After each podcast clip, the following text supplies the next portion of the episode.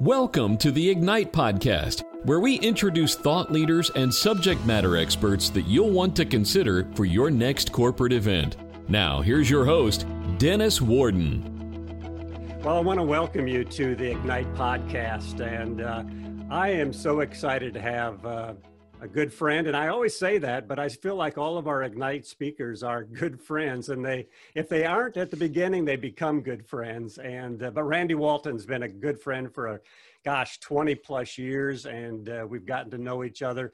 And uh, one thing about you randy i don't i don't think i leave a meeting or a time when you've done a, um, a seminar a workshop or we've had uh, lunch at the airport.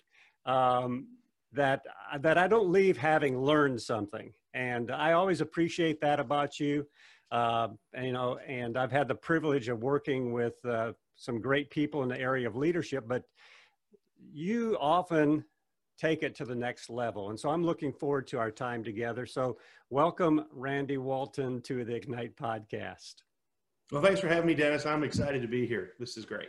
Uh, well, you know, one thing, uh, you've said that um, you know you've said that um, being a, a healthy leader doesn't necessarily mean that you're a good leader, but at the same time, if you're an unhealthy person, well, you're not going to be a good leader. What do you mean by that? And and I mean, we're not talking about COVID type of health. What kind of health are we talking about? And and explain you know, that further. Yeah, I appreciate that question, Dennis. I, uh, you know, I think there's a principle behind this, right? And it's simply we want to treat leadership. I think all of us have a tendency to lean this way, and it probably doesn't apply to everybody, but to treat leadership a little bit like it's a set of skills, set of capabilities we need to develop. But I think there's something deeper and more profound in this that it has a lot to do with who we are deeply and fundamentally. And, you know, kind of the old uh, expression, you can put lipstick on a pig, but it's still a pig. And mm-hmm. I think we have to be really careful sometimes that if we get so focused on the mechanics, we lose sight of the fact that those things that would cause another person to look at us and say, man, he's a little unhealthy, meaning um, maybe a little bit uh, egotistical or self-absorbed or overly competitive or whatever, right? All these things that are born out of these things that we would look at and say, that's kind of unhealthy behavior.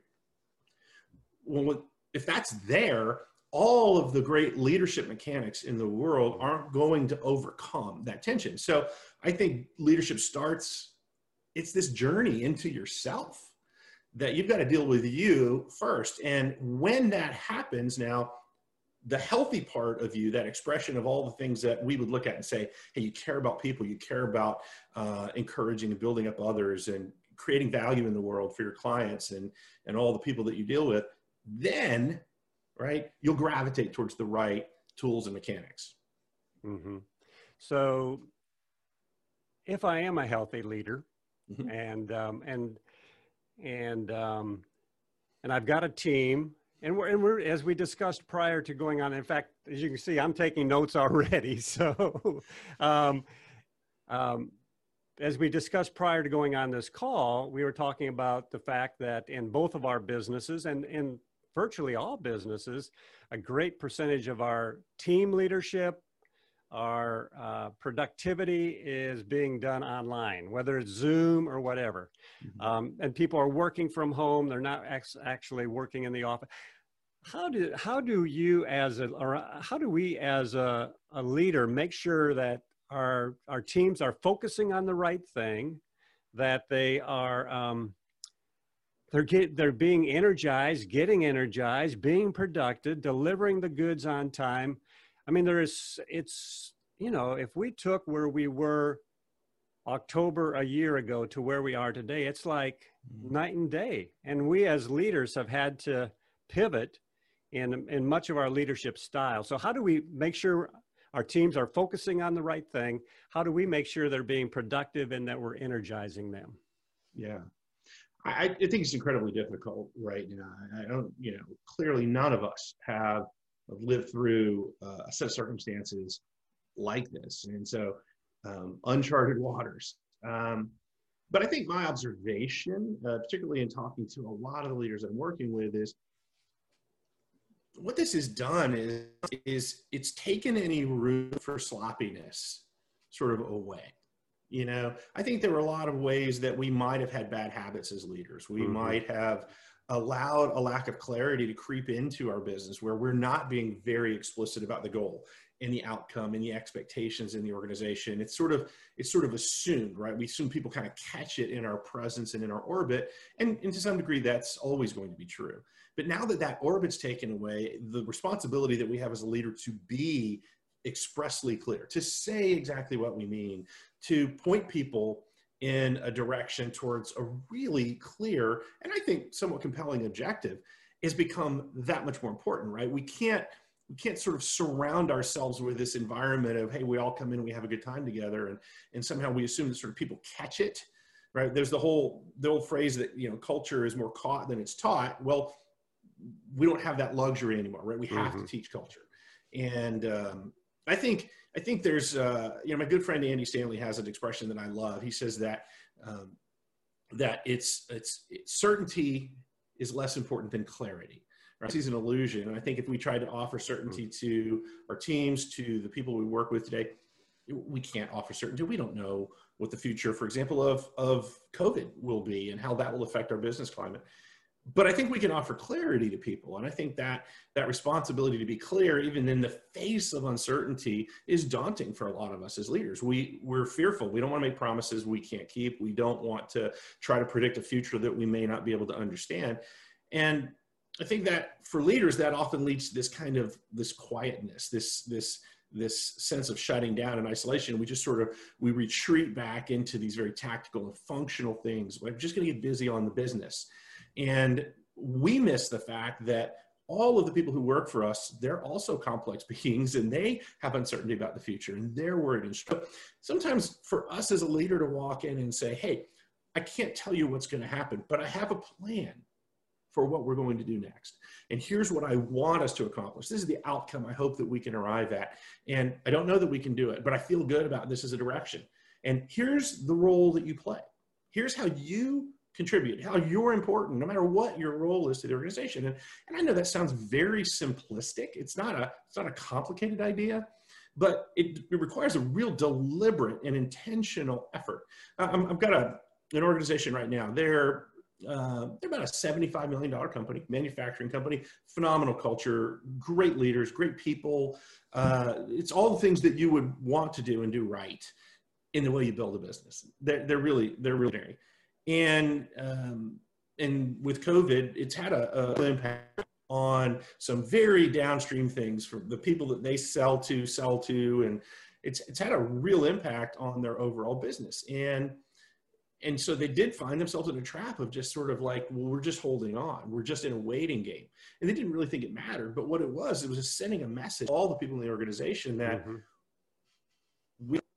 We don't know what we're doing and we don't know where we're going. And you know the difference between being a manager and organizing work is very different than being a leader right? I always think about leadership involves a, a, a journey right? You need mm-hmm. to that's that's the point of leading. Leading is in going somewhere. So if you're going to be a leader you have to express that we're going somewhere even if you say i don't know what that destination looks like. Mm-hmm. i just know these are some milestones and i think if we're moving in that direction we'll feel confident. And it's astonishing how often people they grab onto our confidence and they grab onto your confidence as a leader and they say, Hey, I'm, I'm willing to take that risk and I'm willing to go on this journey with you because you're offering me the hopefulness that if I can, if I can take certain actions, if I can play a role in this, maybe we can, maybe we can do really, really well despite the discomfort and, and the uncertainty about the world that we're sitting in. And so that explicitness, it's, it's really, really hard because it's sometimes out of our comfort zone as leaders. Mm-hmm. We feel like we're being dishonest. Right. Well, one of our mutual friends, John Maxwell, uh, often says, you know, if you're um, if you're um, scaling the mountain, you know, and you turn around and nobody's following you, you're only taking a walk. You know, it's like, so you're talking about leadership and you're talking about people following you. And if nobody's following you, you're only taking a walk. The question is, how do you inspire people? How do you, during this time, I mean, so we're talking back and forth and we're having some good dynamic on, you know, a Zoom call and that. It's a little different than if I'm in my office, you're in your office, you come by and you spray, you sprinkle a little Randy Walton angel dust on me, and I'm in, I'm inspired to take on the next, you know, the next project, you know, and that. Mm-hmm. So, because you know, it's really on on the end of the I'm going to use the term follower on the end of the follower or the employee. Mm-hmm. It's really their choice. It's discretionary whether they receive your inspiration or they say, you know, you know, nice try, you know, Randy, you know, I, I you know, you kind of given me an idea. You have some idea where we're going, but I'm still not really sure. And uh, so, how do, how do you do that inspiration? How do you do it in this type of a uh, of a time that we're in? Yeah, uh, I've always kind of my mental picture around this is I think of it like a lawn. You can't fix your lawn in a weekend. You know, uh, you, you have to constantly water and fertilize, and then you have to you have to mow it and prune it, if you will, in a very precise fashion. And and if you do that, you'll have this amazing and wonderful result. But it's a lot of very small, very sort of mundane habits that need to be cultivated to produce this this extraordinary outcome at the end right? You can't just go out and say well if i can just give that lawn the right cut right? Then i solve the problem. And i think sometimes as leaders we we get into the, the tension and the rigor of the business and then all of a sudden we find there's this moment where i need to inspire people. And sometimes what we do is we just kind of it's like this it's like this grand mal effort. We're going to show up one day and i have to say this great thing. And i think we treat this inspiration idea too much is something that happens from here mm-hmm. and not enough something that happens from right here. I think the most powerful inspiration happens and it has to happen intimate and kind of one-to-one level. Now there is a there is a component of inspiration that is um, motivational. It is casting vision. It's what lighthouse are we steering towards? That's very aspirational in its nature. But you know, if you think about people who inspire you, um, one thing that I think is true for all of us is that a person that we don't personally respect doesn't do very much to inspire us. Mm-hmm even if we don't respect everything about them, there's to be something about the nature of who they are that can inspire us. I mean, we, we think about entrepreneurs who are very famous in our culture today. Some of them, from a personal standpoint, we might look at and say, I don't know that I want to emulate who they are. But there's an aspect of what they bring creatively or uh, entrepreneurially that we're like, wow, that's extraordinary. And I would love to be like that. We have to. We have to cultivate that credibility through our character and yes, our personal competence fits into that. But if, if I've got a, if I've got a, a sort of way on the side of where I want to err, I'm going to err towards character, towards that sense of responsibility to people. And, you know, John Maxwell has said so often, as others have said, you know, people don't care how much you know until they know how much you care. And I think it's a little, we say that and it's a bit cliche now, but it's no less true or important for us to remember that. So, um, you know, the work I do very often, I spend a lot of time with leaders and, and it's on Zoom calls. It's doing what we're doing right now. And the, the ability for me to, to jump straight into, let's talk about the issues of your business. Let's talk about the, the concerns that you have. Let's talk about what's happening in your market. That's an easy place for us to go. And frankly, it's a little bit more superficial, but how are you feeling about the organization right now? How are you feeling about the role that you're playing, about your leadership? It requires a deeper level of trust and intimacy. And I don't build that in the moment of crisis. I build that long before the crisis happens, right? So I've got to water that ground. I've got to spend time in all of those one-to-one things, and it is not efficient. You know, we're, we're busy, we're stressed, we're tired, we have a lot of things going on, and there's always a problem to capture our attention. So how do you how do you elevate these essential but but not urgent things to a place where they get your attention because then you have this currency you have this relational currency you've built over time. And when urgency hits and when there's stresses and struggles and you can go to someone and say hey i'm really i'm really counting on you in this moment. What you get is not some the, the, the sort of stereotype of an employee who's just trading time for dollars. You get someone who's invested in that and they want to live up to your expectations and they want to go the extra mile to fulfill the promise of the, the company and the business and what you're doing the service you provide. And so you know it's it's all of these small things that you do that lead up to it they're very habit based sort mm-hmm. of things. Well this is kind of goes back to the first thing we talked about right? Which is if if you um, can't get to a place in your life where you can really care and, and deeply care about the success and the, the the contribution of people that some of whom will play very important senior roles, and sometimes they play small roles that might be mundane, but they're, they're nonetheless extraordinarily important. It'll be very hard in that moment for you to develop any kind of, of influence and ultimately for that to lead to any level of inspiration. Sometimes people just need to know um, of the potential you have. My, my wife is, uh, is extraordinarily good at creating followership. And, and what I mean by that was she's a teacher, but her, her leadership as a teacher went far beyond her role in the classroom. Uh, students reaching out privately and constantly. And years later, she still has students that she meets with on a regular basis that seek her counsel. And and she would tell me, she said, I really don't do too much.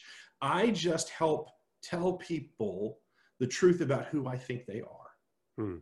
the best version of who they are. And we we all of us um, can get extraordinary value from having somebody tell us the best version of who we are. And and I find the same thing is true when I'm working with CEO, and I do the same thing with a CEO, and I, I help them see, hey, there's this wonderful capability in you, there's this wonderful potential in you. And, and you can be the person that you aspire to be. And then they learn to turn around and to take that into the organization. And it gets repeated over and over and over again. People desperately want to live up to the best version of who they uh, are and who they want to be. And, and that's it's a very it's a very simple idea, but it's very hard to do in practice. And I think when that happens, inspiration and connection and motivation, and ultimately through that discretionary effort, it can't help but follow. Mm. I I hear, I believe what I hear, Randy, is that um, the character of a leader is bar none the the standard for what people are going to and how they're going to respond to you. I mean, you know, if they say, you know, you are a man of character, you are a woman of character, I want to follow you. But the minute you violate your character or what they perceive your character to be, you've lost influence. You've lost the ability to inspire. I I I absolutely think that's true. I absolutely think that's true. I think we we see example after example of that in our popular culture, and I think that it's it's just as true in, in a private sense. Um, it's it is inviolable. It, you know, great character can overcome gaps in our capability. Mm-hmm. For example, it, that vulnerability to say, "Hey, I don't understand this." But I'm very committed to doing the right thing here, and I need to recruit the rest of you to help us be mm-hmm. successful. That helps other people play a role because their competence becomes important to the success right. of the organization. Yeah. But you you can't outsource your character right to the rest of the organization. Right. That's ultimately it's still your responsibility. Love it. Um, our guest today on the Ignite podcast is Randy Walton. You can learn more about Randy and uh, booking him as a, a, speaker once we're all back on the speaking tour circuit.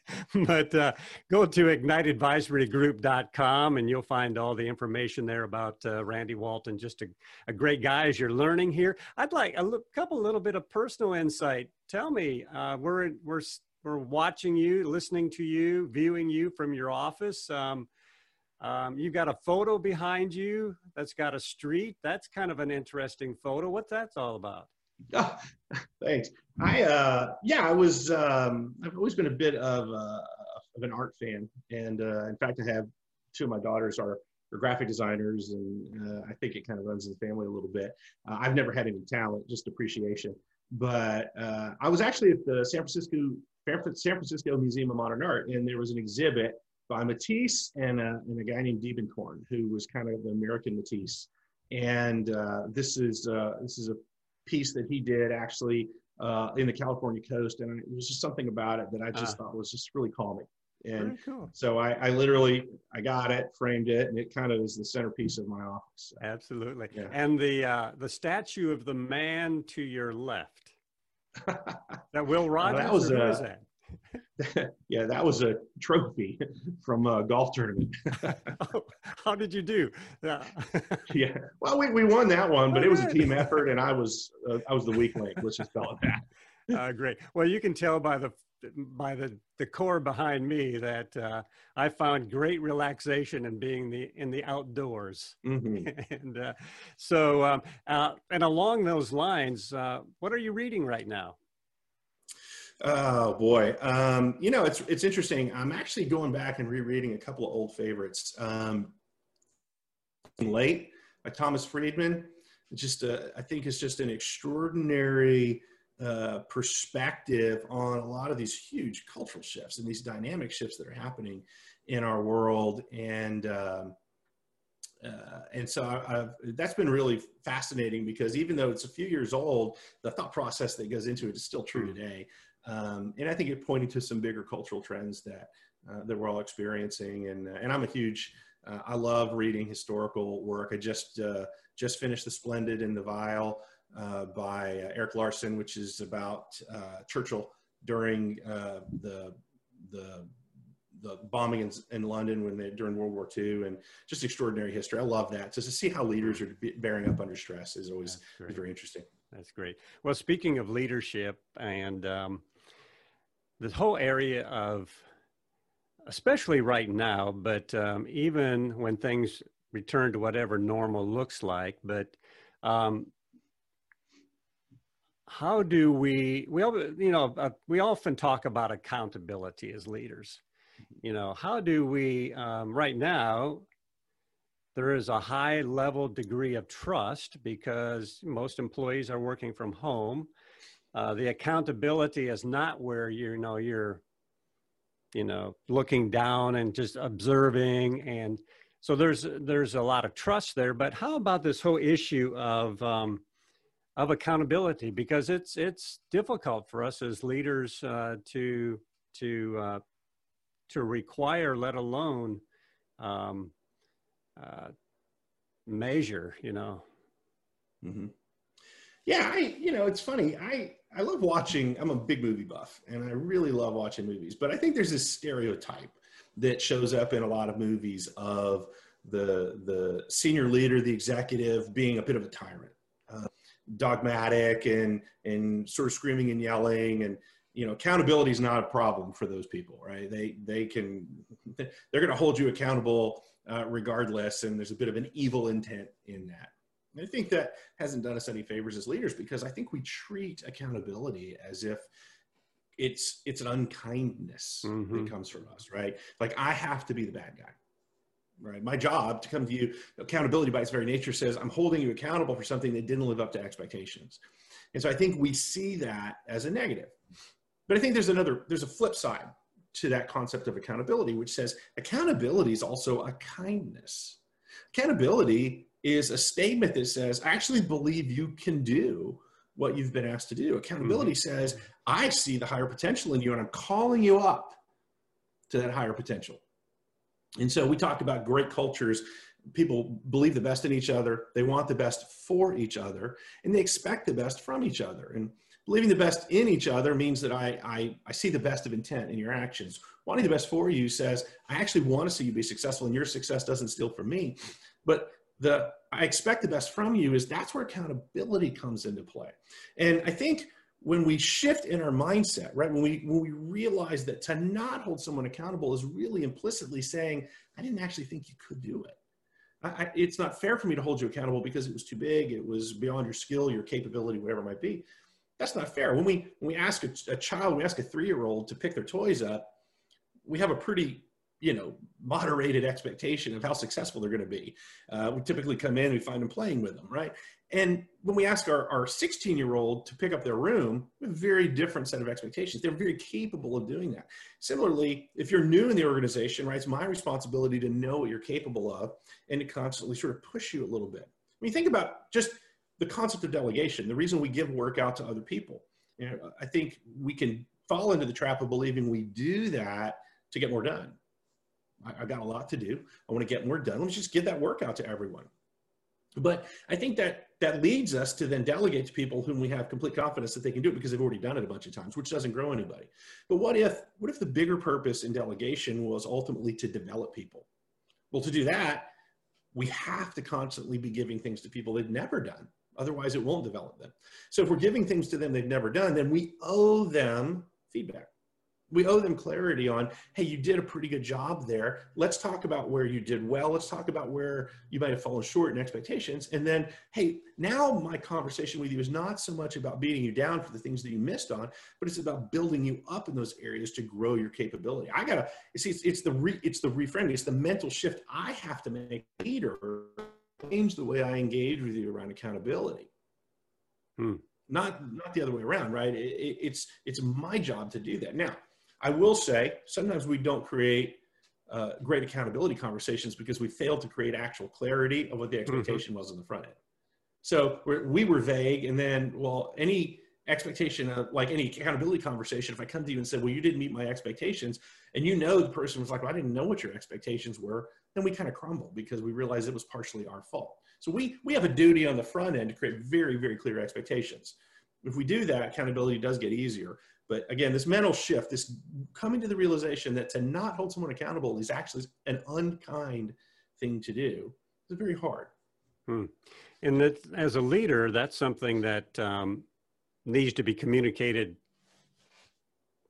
company wide so that, uh, and then lived out in the way that you then call people to the right kind of accountability. It, it seems like yeah, most of us. well, go ahead.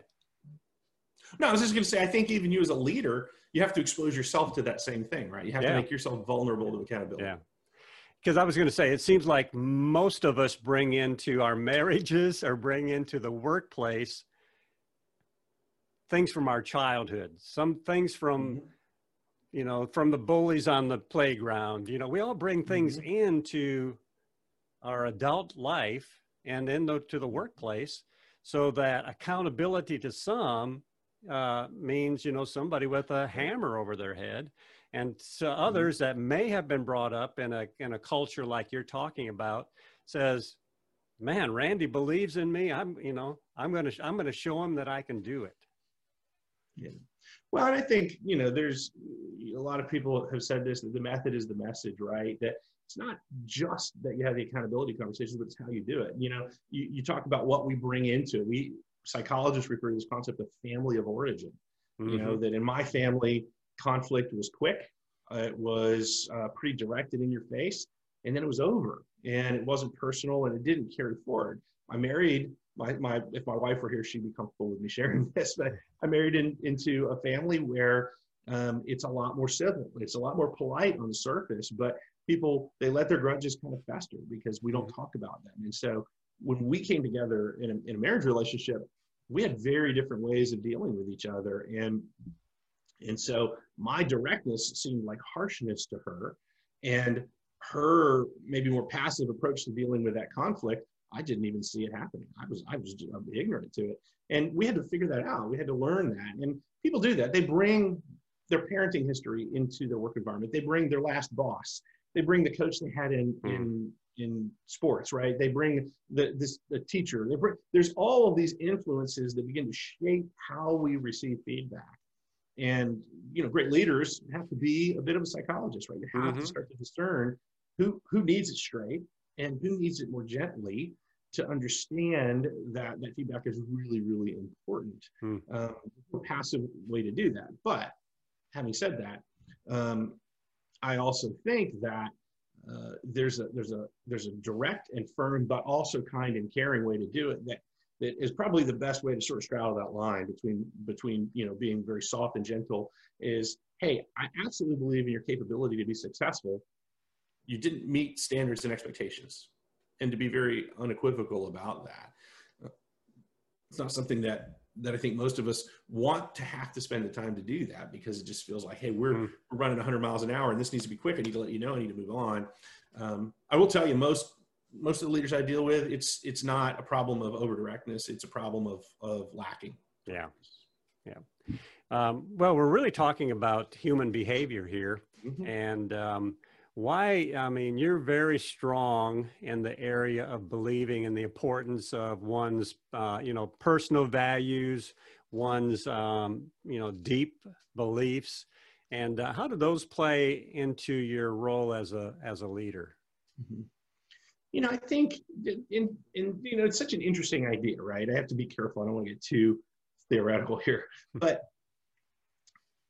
what we believe is what drives or what we value. And when I say value, I don't mean like moral values, like, you know, don't kill people. We would assume everybody shares those values. We'd hope that everybody shared that value, right? I, I mean more like uh, choice values, like is family important or is career important? I don't know. It depends on where you are in your life. It depends who you are. It depends on a lot of things. And and your choice and my choice might be different, and it doesn't make either one of us wrong. But it's going to make it much harder for us to really connect. You know, if I if I love soccer and you love football, and we get together to talk about the game, and we have, you know, I don't really care about football. I'm all about soccer. Well, it's not that one of us is wrong, but it's hard for us to meet mm-hmm. there. If if I care about um, civility and kindness, if I care about being gentle with people's feelings, and you care about being direct, not because you believe it's unkind, but because you want to be honest, right? We, we both might see ourselves as being kind, but in very, very different ways because we value different things. And so it's going to manifest itself in different behavior. So if we really want to help shape the way our organization thinks, we have to encourage people to begin to adopt and understand what we value much more than how we want them to behave. I can I can control behavior if I need to. It's exhausting and time consuming, and the people being controlled don't like it. And frankly, I don't like the controlling, but it does work for a while. And eventually, people decide they don't like to be controlled. So we think, okay, well, if I can just educate you, if I can just explain to you the motivation behind this, that will help. And it does work to some degree, but there's things that you and I both know really, really well that we don't do. Mm-hmm. You know, we we stay up too late we don't get enough sleep we know what healthy diets look like but we don't eat the right foods. Well why? It's not because of, of knowledge. It's not because of understanding. It's because hey i don't always eat as healthy as i ought to because for me food is a reward. It's gratification. It's it's a way that i connect socially with other people. I mean all these things food means a lot more than just nutrition. And, and therefore i'm motivated to treat it differently similarly, when we have a team working in our organization, if they value a great customer experience, right? They'll they'll figure out behaviors that might not be exactly our behaviors, but they'll figure out behaviors that get them a lot closer to the target than if they value, I just want the problem to go away and no problems is success for me. Hmm. And and we we have to discern that. So values are incredibly important. And we have to we have to spend a lot of time really helping people to reframe their understanding of their values or what they believe to be important. Because if we can get people to embrace and adopt what's valuable to us as a leader they will they will at least the broad strokes of what they do they'll get it right and they'll seek the information to perfect that over time. Does that make sense? Right. yeah yeah um i'm still i'm still trying to I want to make the connection or help me make the connection between, especially between beliefs, but, um, and there are those core values that all of us bring into, you know, mm-hmm. whether it's integrity or, you know, whatever we bring in, mm-hmm. that as we mentioned earlier can be, you know, with one dumb move can be lost, you know, and take, if ever, re, re, you know, come back as far as one of your mm-hmm.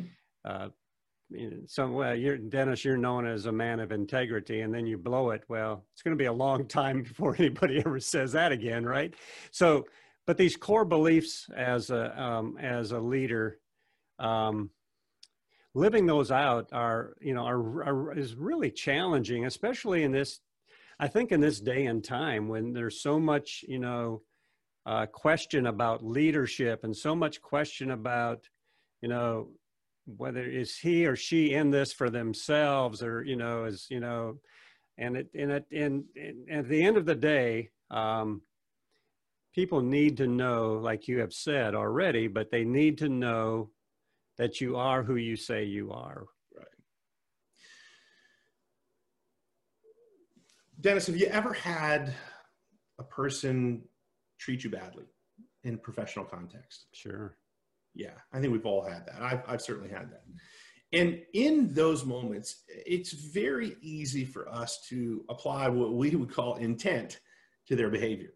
You you lied to me because you're a dishonest person. You um, you stole that account from me. You um, you yelled at me, you whatever. But we always apply this kind of negative intent. But I've never talked to someone who said to me in a very honest conversation, oh, I acted very badly towards that other person because I'm a bad person. Mm-hmm. Right? We're all the hero in our story. We're always we're always the the the the person operating. Now I might behave badly. I might um, I might be harsh with you, but I was harsh with you because I felt like I was protecting something that was important. It might be me or it might be a principle, but whatever it is, I, I can I can be impatient with you because I feel that you are violating something. So we make those trade-off choices all the time as leaders. We decide that our bad behavior is justified by our good intent. But for the person on the other side of that experience, it's just bad behavior. They can't read our intent. They're going to apply motive to us that's a bad motive. I've, I've had that happen. I've had an employee say to me, well, you did that because you just think you're smarter than everyone. And I thought, I, I don't think that at all, but I don't know how to prove that to you at this point. Um, mm-hmm. I'm kind of stuck. And I think that for us, part of what we have to do is we have to learn to reframe our experiences. That employee didn't fail to hit the deadline because they think they're a bad employee. Something else is going on, and I need to be able to see the best in them. I say, were you were you afraid? Were you paralyzed with uncertainty about what to do? Um, are you overwhelmed? You, are you not just invested in this, right? If I failed to connect the dots for you so that you feel that you have a role here and that, that this is a great place for you to be successful. And, and yeah, sometimes the hard truth of that is that if people don't line up in those ways, they might need to find another place they might need to find a place where they can have that connection where they can really be energized by their work but i think more often than not the challenge that we have is that we have uh, we have a chance to help reframe people's understanding of what they're doing hmm. and and when we do that when we help them understand that we do believe the best in them when they we help them understand that um, that even if we've acted badly that it was an honest mistake because our intent was positive and that we see the same in them. We'll go a long way towards mitigating some of the noise and the energy and the distraction that gets in the way of the things that we're trying to do. But that's part of the responsibility of leadership is to reframe our perspective hmm. on our hardships. It's great. Um, i was sitting here thinking as you were saying that just the importance of having somebody like you or somebody like a personal coach or having somebody on your team um, that uh, will speak truth to you as a leader. It's um, because we do, you know, believe our own press clippings that we've writ- written ourselves, you know. But it's mm-hmm. you know, but but for somebody um, to to be able to point that out um, is mm-hmm. is so helpful. And um, and but too many leaders surround themselves with um, as they become more powerful or more powerful, they surround themselves with people that that um, you know play into this persona that you know that they've created. So it's it's important. Well, I think you just said something really important too. Um, I think a lot of very successful leaders, right? They're typically in a place where they have more autonomy in terms of choosing the people that will be on their teams. And I don't gravitate to people who agree with me because I want yes men. Mm-hmm. I gravitate to people who agree with me because I think they might be right since they agree with me. Mm-hmm. I, I naturally think I'm right. I naturally think I have the right perspective. And so for me to gravitate to someone who is got a different view and a different perspective is very, very challenging. So we'll we'll hear that sort of stereotype of the leader that surrounds themselves with with the quote yes men sort of stereotype, right? And we want to almost treat it as if they just to do that. But it's a pretty natural progression. Mm-hmm. We're, we're, we're looking for, we want unity. We want alignment of interest. We want people who care about what we care about. And so the people who agree with us care about what we care about. And I think that's great for us to do that. But then we have to have that dose of reality. We have to understand that um, that does put us in a position where we can we can all sit around and, and i heard years ago that a, a giraffe is a horse put together by a committee because you know we we we don't want to agree with each other so we're all like oh yeah well if the horse was taller that would be so much greater and and it was something that doesn't solve the problem that we were trying to solve and i think that i think we just have to hold on to this idea that we, we, we, we have to architect sort of an honesty in exchange with other people. And we have to recognize sort of these things that we are prone to. That's where outside counsel becomes very useful hmm. for, for people yeah. um, because it is somebody that own any land, so to speak, where you live. So they don't have the same things to defend. Yeah. Well, our guest today on the Ignite podcast has been Randy Walton. And, um, um, and Randy, I mean, you've, you know, you do consulting and speaking uh, both here across the U.S. and internationally and uh, we've connected sometimes when you're on your way to to the UK or various parts of the world. But um, but uh, uh, do a lot in the area of consulting businesses and business leadership, and uh, and of course on the speaking side as well. Um, what's a win for you when you you know you you yeah you're getting on the plane on Thursday this week and making a flight up to meet with a company. Um, and you you know you leave uh, you leave your home you fly up you do your deal for two days you fly home. What's a win? What what says you know that was that was a good trip. That was worthwhile. I i made a i made this difference or what's a win for you when you work with a client whether it's speaking or consulting? Yeah. Uh, that's an easy one for me to answer because it's really kind of the fuel that i i feel like i live on a little bit. I I love seeing leaders have that aha moment, right? Not not not because of something that necessarily I said or did, but I love when you see people sort of have these breakthrough moments where they all of a sudden you know it really clicks in a deep and, and visceral way for them, like ah. I can do this. I can do something different. I can take us in a different direction. I can lead in a different way. And when you see that happen, that that's permanent. That's not just you know something nice that's optically you know satisfying or everybody's happy in the room and rah rah. It's you're different on the other side of that experience. And when leaders that i'm working with have those aha moments and they all of a sudden now they see the world differently and they act and lead differently and they're starting to see it replicated in their teams and in their people that absolutely i mean i that's the the greatest thing in the world for me. It, it, makes me feel like i'm really living out my purpose.